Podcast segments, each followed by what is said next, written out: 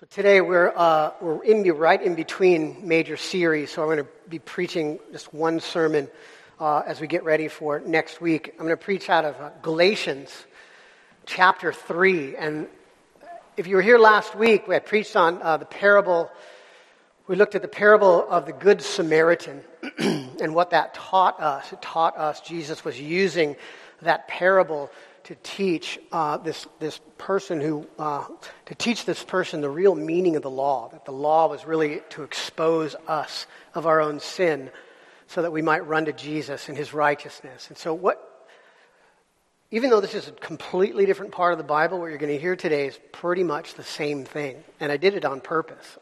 Uh, I, I picked these two passages on purpose. Number one, to show and to point out that this, this is the major theme of the Bible. This isn't something that we're just pulling out uh, of specialized places. Just like Jesus used, Jesus used a story.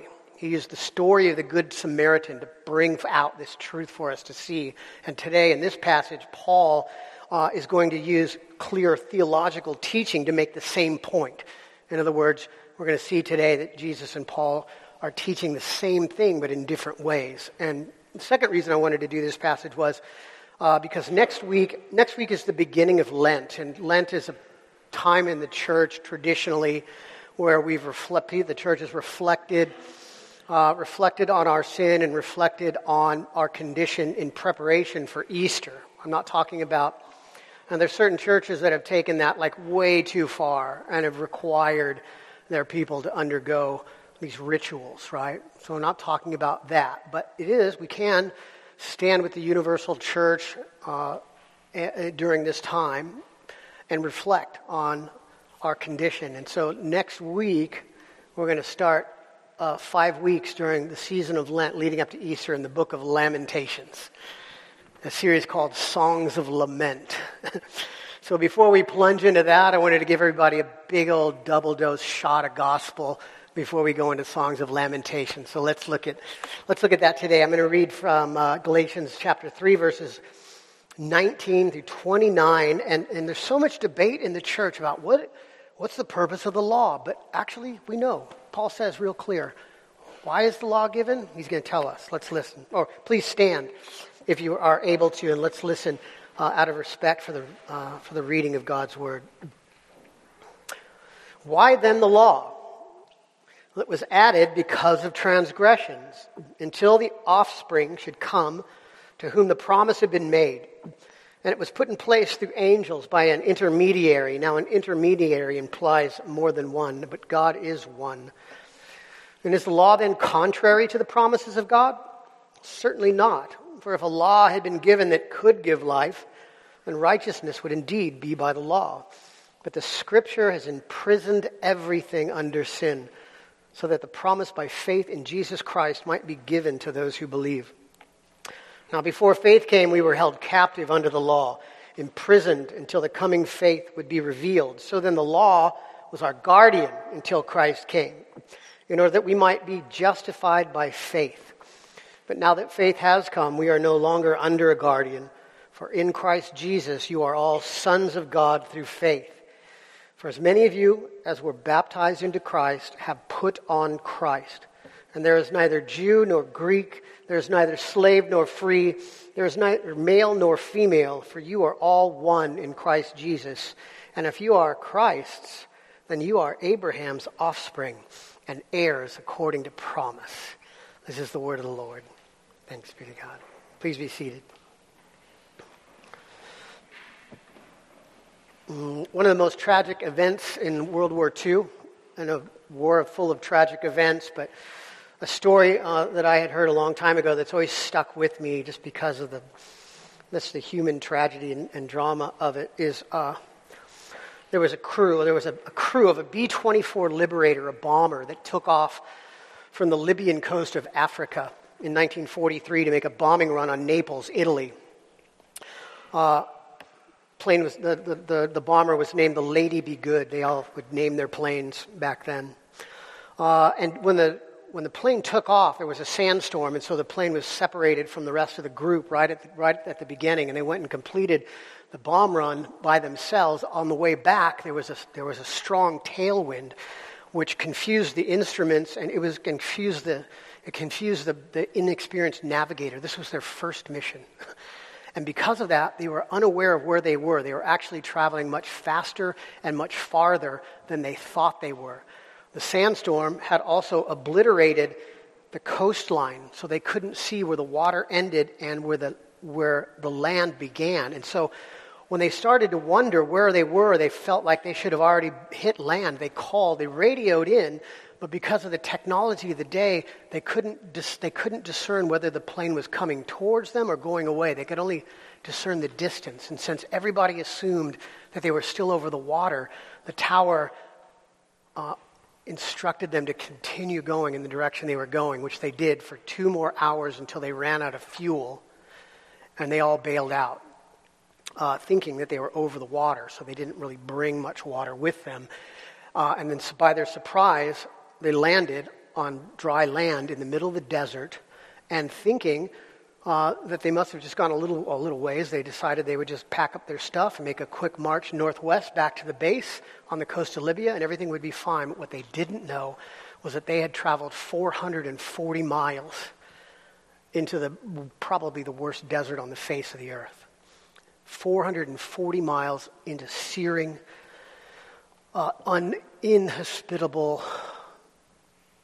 desert. And they had no idea where they were. They totally misunderstood the reality surrounding them.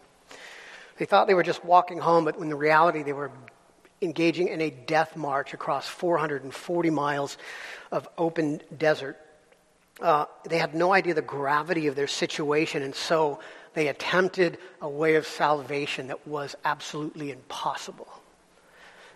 Now, that story it almost perfectly illustrates what Paul is trying to teach, the essence of what Paul is trying to teach, what he's saying to the Galatian church, especially in this chapter. He is preaching, he's written this letter to a church that he had brought the gospel to. He said, You're saved by Jesus. And because of that, you're free to obey the laws and act of worship. But then after he left, these other guys came in and said, Oh, no, no. You first, you must obey the law. You must be circumcised. You must become a Jew. You must do this, this, this. Check off all these boxes. And once that's done, then and only then can you be a Christian. And so Paul is saying that's insane. You can't do that. It's an impossibility. And so the main thing that Paul is trying to teach in this passage is that anyone who's attempting to be saved by their own works is in the same hopeless position as the crew of the Lady Be Good. They're misunderstanding reality. Uh, they have no idea where they truly are morally, and they have no idea the gravity of their situation. And because of that, they are attempting a way of salvation which is impossible, namely, keeping all the rules so that we can make ourselves presentable to God. And that's not true. But if it is true, then what's the purpose of the law? Why did God, why did God even give the law then? A lot of people ask that question. Why do we have the law? Uh, if it was never intended to be the way of salvation, what then was the purpose of the law? Super important question that we answer and answer correctly. And one that Paul answers in this passage. He says, Why then the law? And he gives three reasons. First, he says the law reveals the real problem. Second, the law reveals the real solution. And third, through that, the law then reveals to us our true identity. So let's look at that one part at a time. First, the law reveals the real problem. Let's look at, look at verse 21 and 22 again. He says, Is the law then contrary to the promises of God? Certainly not, for if a law had been given that could give life, then righteousness would indeed be by the law. But the scriptures have imprisoned everything under sin imprisoned everything under sin. What does that mean? What could that possibly mean? When I was in Bible college, I worked, I had a job painting cars. I worked my way through Bible college, and it wasn't just regular cars. It wasn't a collision shop. I worked in a, I got, somehow, I got a job working uh, in a shop that did complete restorations of Lamborghini supercars for car shows. And we did, we did a kind of, of uh, we did a kind of, of refinishing called concours refinishing, which would we Uh, we wouldn't paint like flames on the Lamborghinis, but we would, we would, we would, bring, them, we would bring them back to their, uh, we would paint them according to the original paint schemes, but we would make them perfect, as perfect as we possibly could.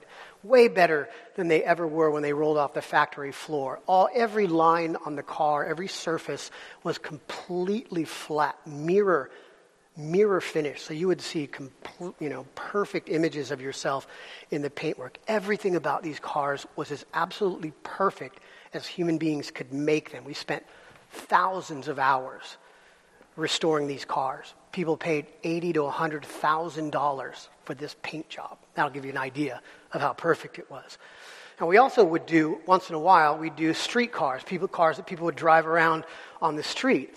Um, and those cars were nice, but they didn't compare to they didn't compare at all to the show cars that we that we did. If you had a street car, if you had a nice Lamborghini street car, you would say, "Man, this is."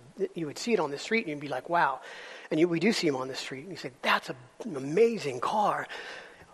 Right up to the point where, if you were to take that car and drive it onto the lawn of the car show and park it right next to the perfectly refinished Lamborghini. And then all of a sudden, that amazing Lamborghini street car would take on a whole different vibe. You would see all the wavy lines in the panel. You would see the little dents, the chips in the paint. You would see all, you would see in, in, in contrast to the perfection, you would see all the imperfections of the car just coming out. And that's what Paul says the law does. That's what it means for everything to be imprisoned under the law. It shows us, in the, in the light of perfection, how imperfect we truly are. But he actually says it's worse than that. It's not just that that the law does. He also says that the law was added because of transgression. Now, if you just look at that and you just read it over quick, you'd be like, well, that, okay, I get what that means. It means because we're sinners, God gave us the law so we would see the law and then obey it and not be sinners anymore, right? Sounds reasonable, but that's not what, the, that's not what it means. The word, the, the word because there really means uh, uh, for the purpose of. It's not, or with the intention of. A better translation of that is not that the law was given to limit transgressions. It says the law was given for the purpose of transgressions.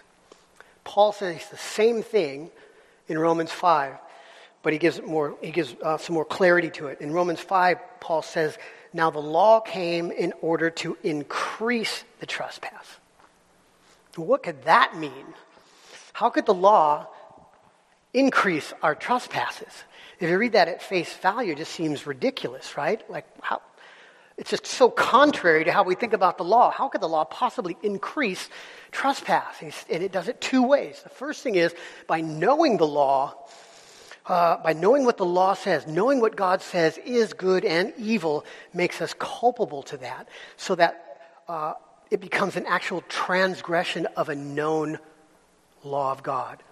Prior to knowing the law, we, there's still sin. What we do, our, the sin that we do is still in violation of God's law, or, but it's not known to us. And so when the law is known to us, when God says, Paul says in, in, in Romans, he says, uh, you know, before the law came, I didn't know the law, so I was coveting my heart's desire. I was just lusting after things left and right. But when the law came and told me that it was bad, now I knew it was bad. So when I did it after knowing it was bad, then it becomes a transgression. And So the law, the first way it increases transgression is by letting us know what our sin is.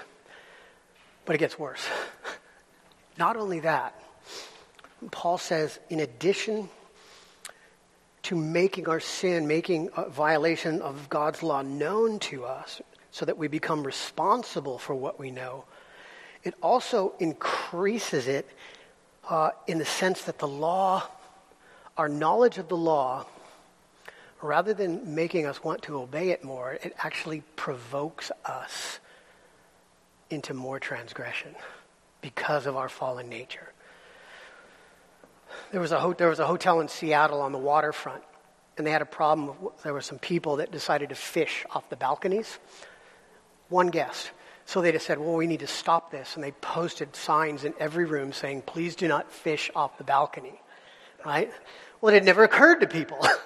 well, we could fish off the balcony. In order to stop the problem, they had to go back and take all the signs down to get people to stop. That's kind of how the law works. Uh, and, and, it's not, I mean, maybe uh, uh, someone who's just an unbeliever, someone who's not trying to follow Christ or honor Christ with their lives, they may know something about the law and just in spite do it anyways.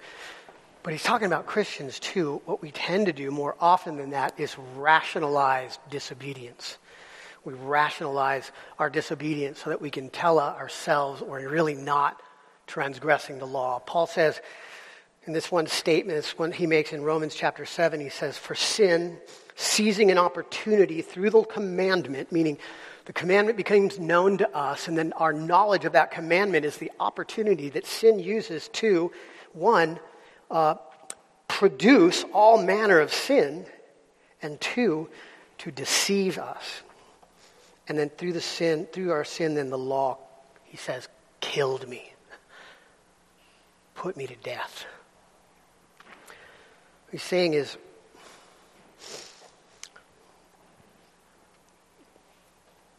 when we're brought into face to face contact with how sinful our sin really is, uh, the natural tendency of our mind is to be deceived or to deceive ourselves, to lower the law or to change what God's law really says or to pick and choose the parts of the Bible that we want and don't want or to, in some way, shape, or form, convince ourselves that God's Word doesn't really say this.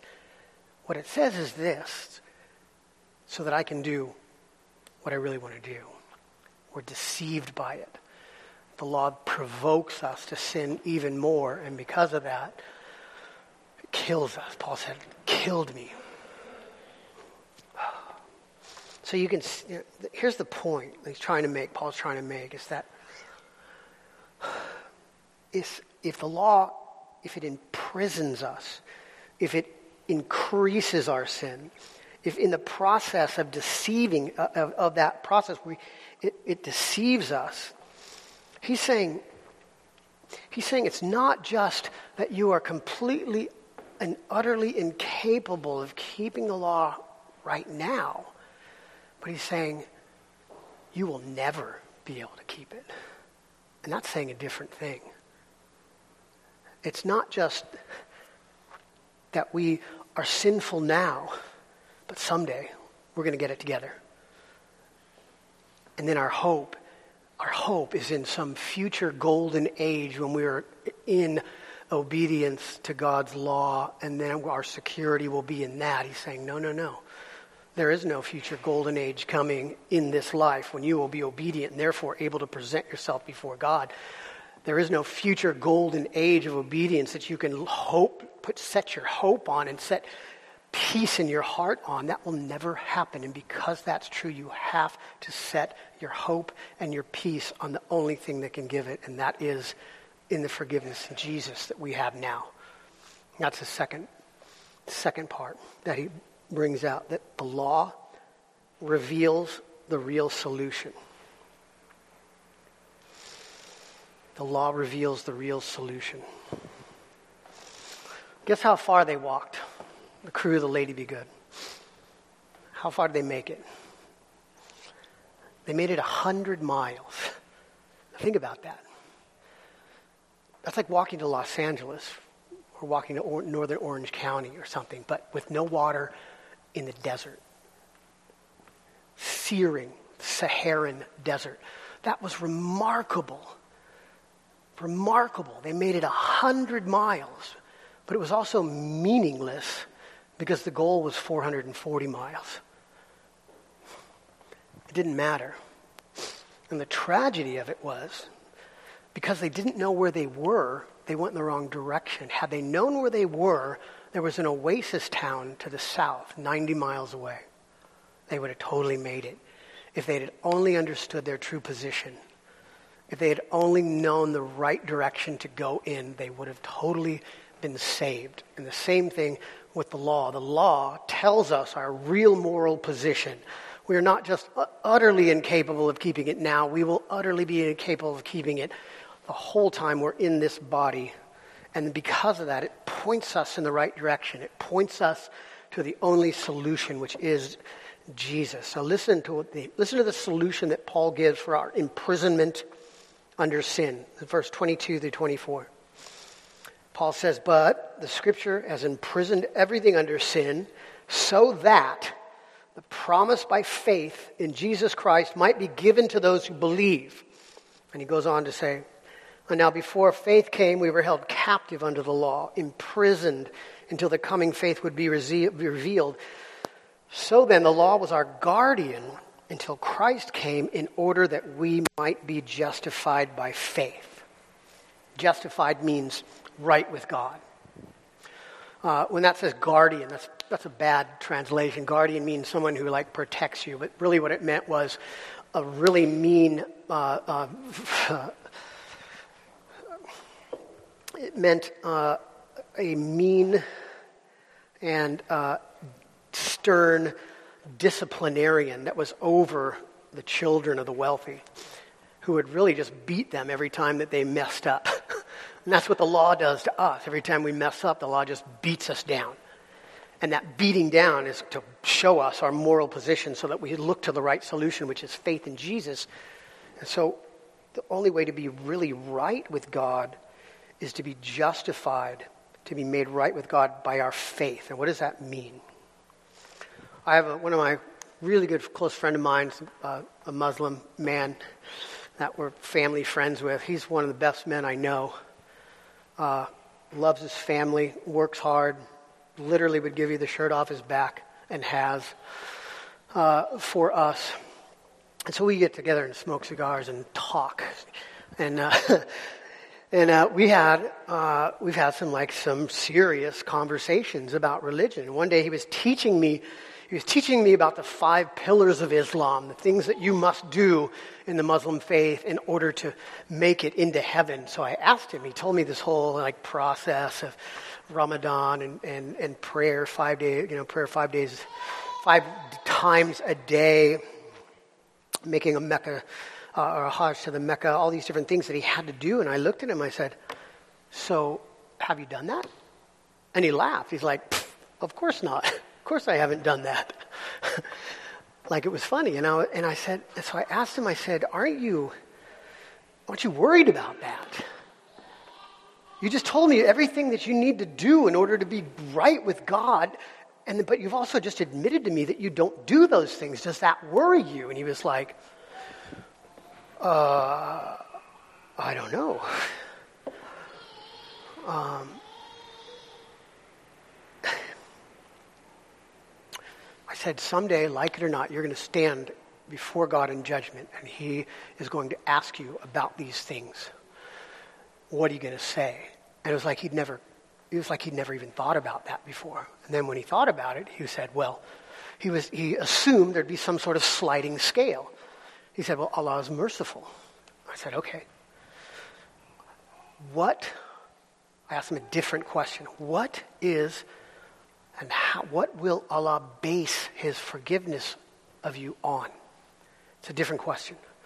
How will Allah forgive you? What will he base his forgiveness upon you on? Uh, the first question I asked him was there's, a, it was there's a bunch of stuff that you are supposed to do that you haven't done, and who's going to cover that? And the second question is there's a bunch of stuff that you weren't supposed to do that you've done, and you, Muslims, Muslims have a better understanding of the holiness and the absolute righteousness of God than we do. We, church-wide, are infected with uh, our view of God and His holiness uh, is has been has been lowered because we of a lot of factors.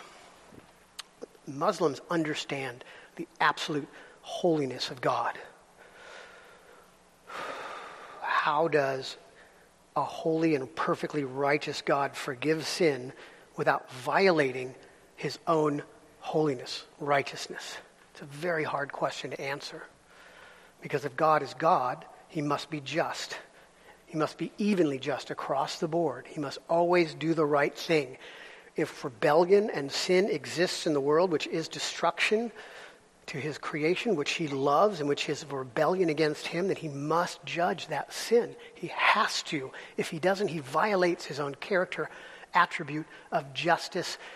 Would fail to be God in any meaningful sense. And Muslims really understand that. And he didn't.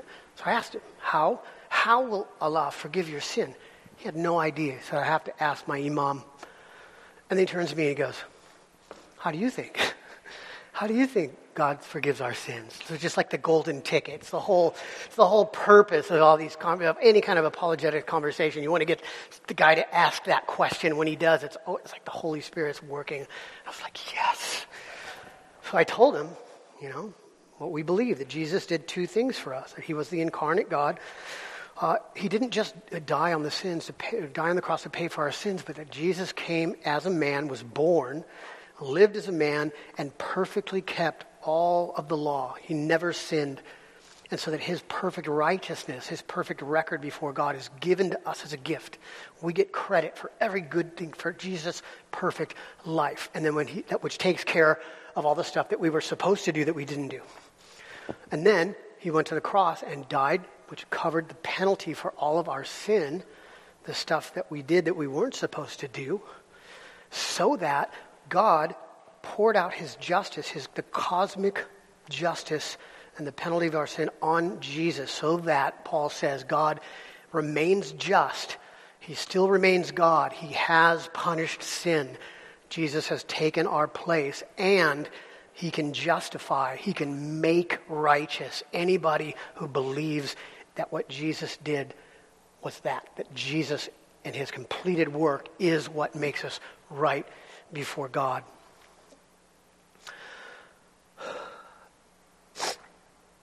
And then I asked him, I said, So who do you think Jesus is? And he held the party line. He said, He is a prophet. And I looked him dead in the eye and I said, Then, Joe, I said, on the day of judgment, when God looks at you, you're going to be on your own. And at first he laughed. He's like, I can't believe you just said that to me. but then he stopped laughing. And I knew that the law was doing its work because we both, our, our eyes, the tears in our eyes, both welled up. And we just looked at each other.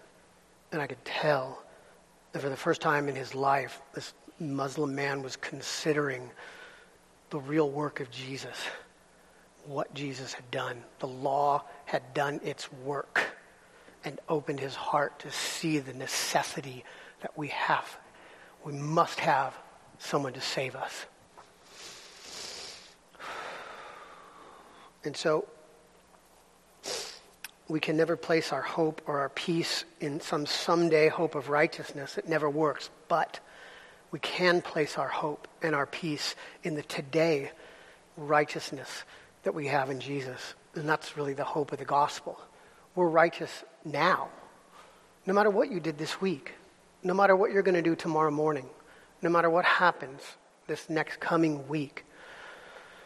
I mean, God will discipline us in those things because he loves us.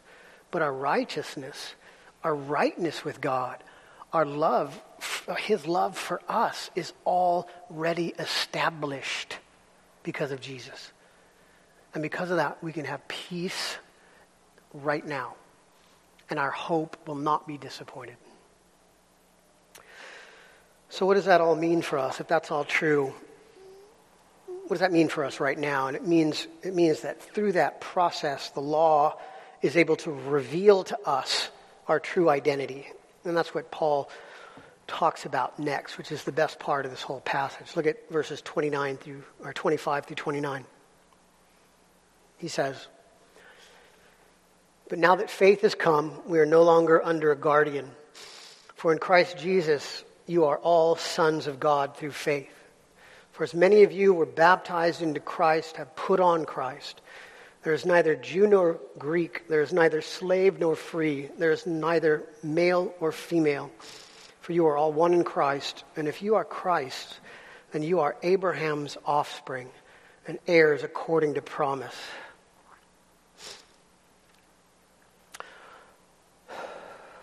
Three things he says that are true of us.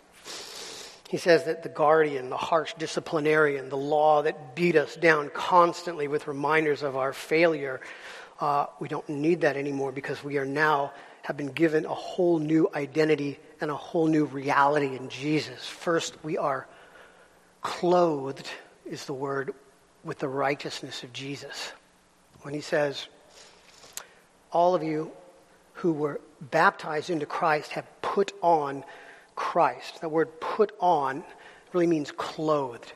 Put on as, is, as, as, as a, like a robe or like new clothing.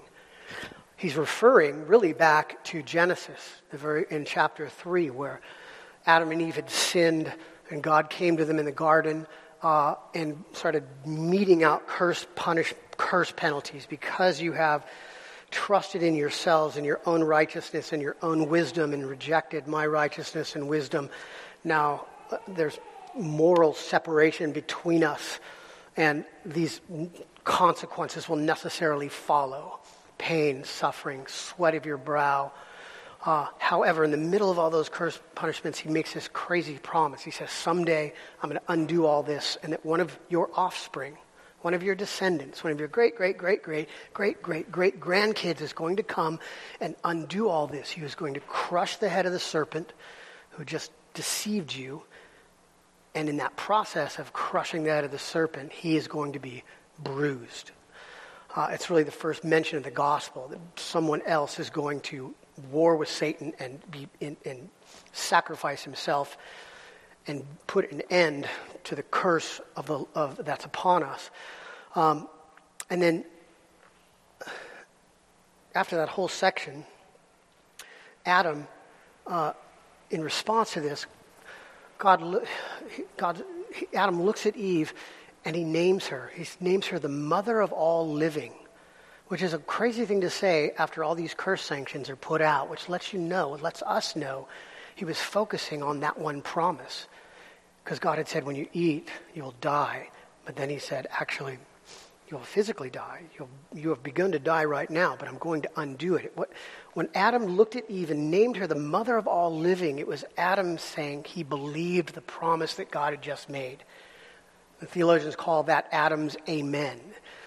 Salvation has always been by faith in the promise. And by Adam doing that, we know that he was trusting, he was believing that that would be true. And then God, to reaffirm that truth to him, what does God do? He takes their fig leaves of their own works that they've tried to cover themselves in, and he slaughters an animal right in front of them, and he takes that animal skin and he clothes them with it in this symbolic picture. We don't understand it all right there in the very beginning of the Bible, but it gets filled out as we go along through the text. It's the very first picture that our righteousness, that our salvation will have to come by the death of someone else, and that, that we will be clothed in the righteousness provided through that sacrifice. Paul is saying that same thing is true of us in our baptism. That's what it symbolizes. It's not our pledge of allegiance to God. Our baptism is God's representation that what has happened to us is that our sin has been paid for and that we are now clothed in the righteousness of Christ. We wear it like a robe. It's on us. It's not our own righteousness, but it's Jesus' righteousness so that when God looks at us, he sees us as holy and perfect and beloved. That changes. It changes our relationship with God. The second thing is that we transcend, or really, uh, we transcend the identities and value of this world. He says we're no longer Jew or Greek, slave or free, male and female. If we were to like translate that into modern terms, he's talking about race, social status, uh, and sex. You could say that we're no longer black or white. We're no longer white collar or blue collar. We're no longer male or female. In other words, your ultimate identity is no longer in these earthly categories. It doesn't mean we stop being those things as long as we're still alive, but it does mean that we're not saved by them. It does mean that our value is not determined by them. It means that all those things are now earthly things, but the real reality, the truest reality of our identity is that we are united in Christ. We have union with Him, and that is our ultimate truth. So that our value, status, salvation is ultimately based on the fact that we are united with Christ and that we can have real unity on earth as we await.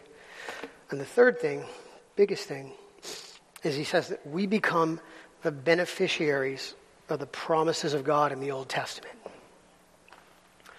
Old Testament's full of all these promises for the Jewish nation, and the Jewish nation, the Jews at that time thought that must that has to mean physical descendants of Abraham.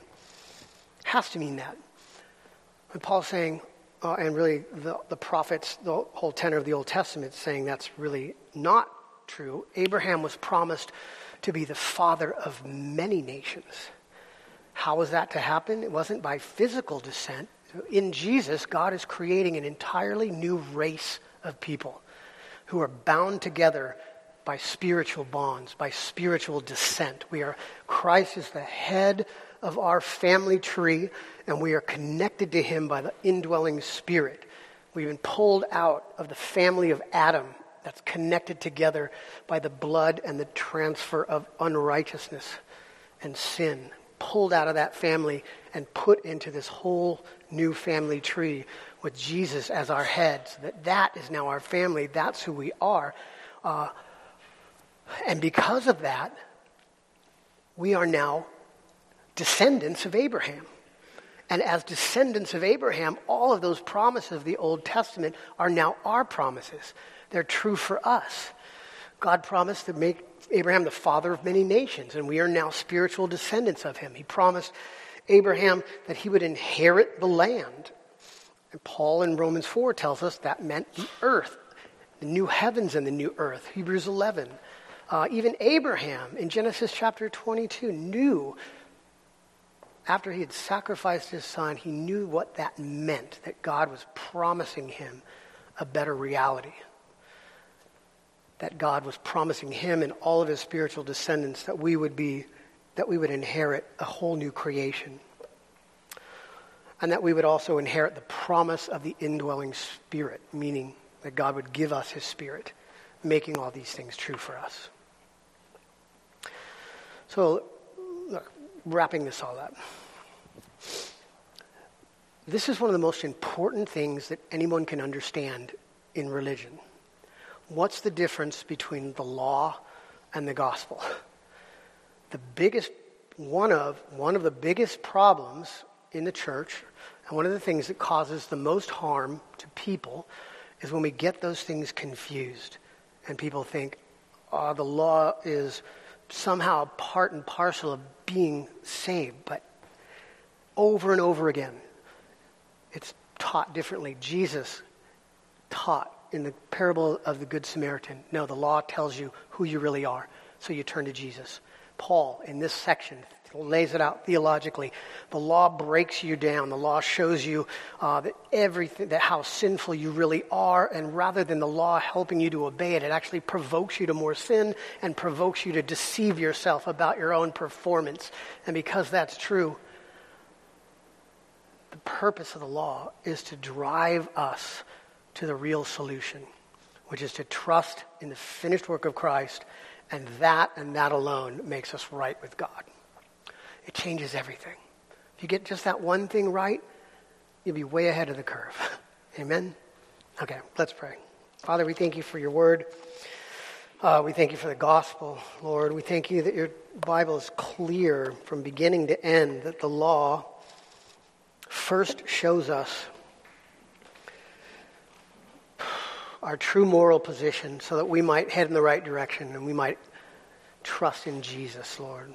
So we pray that we would get that, Lord, every morning when we wake ourselves up and we remember the awful things that we've done, and we would, our hearts try to tell us that, that must mean that you don't love us. But the Bible says something so different. It says that you knew all about the awful things that we've done. It even says that you know all about the awful things that we haven't even done yet, we don't even know about, but you do. And that because of that, because you know that we're weak, because you know that we are powerless. That's why you came. And that's why you went and suffered the penalty of death on our behalf because you love us. So help us to see that, Lord. And as we understand more and more how much you love us, that that would create a space to want to worship you. And that as we worship you by trying to be obedient, Lord, that we would be full of joy. So help us, Lord, in Jesus' name. Amen.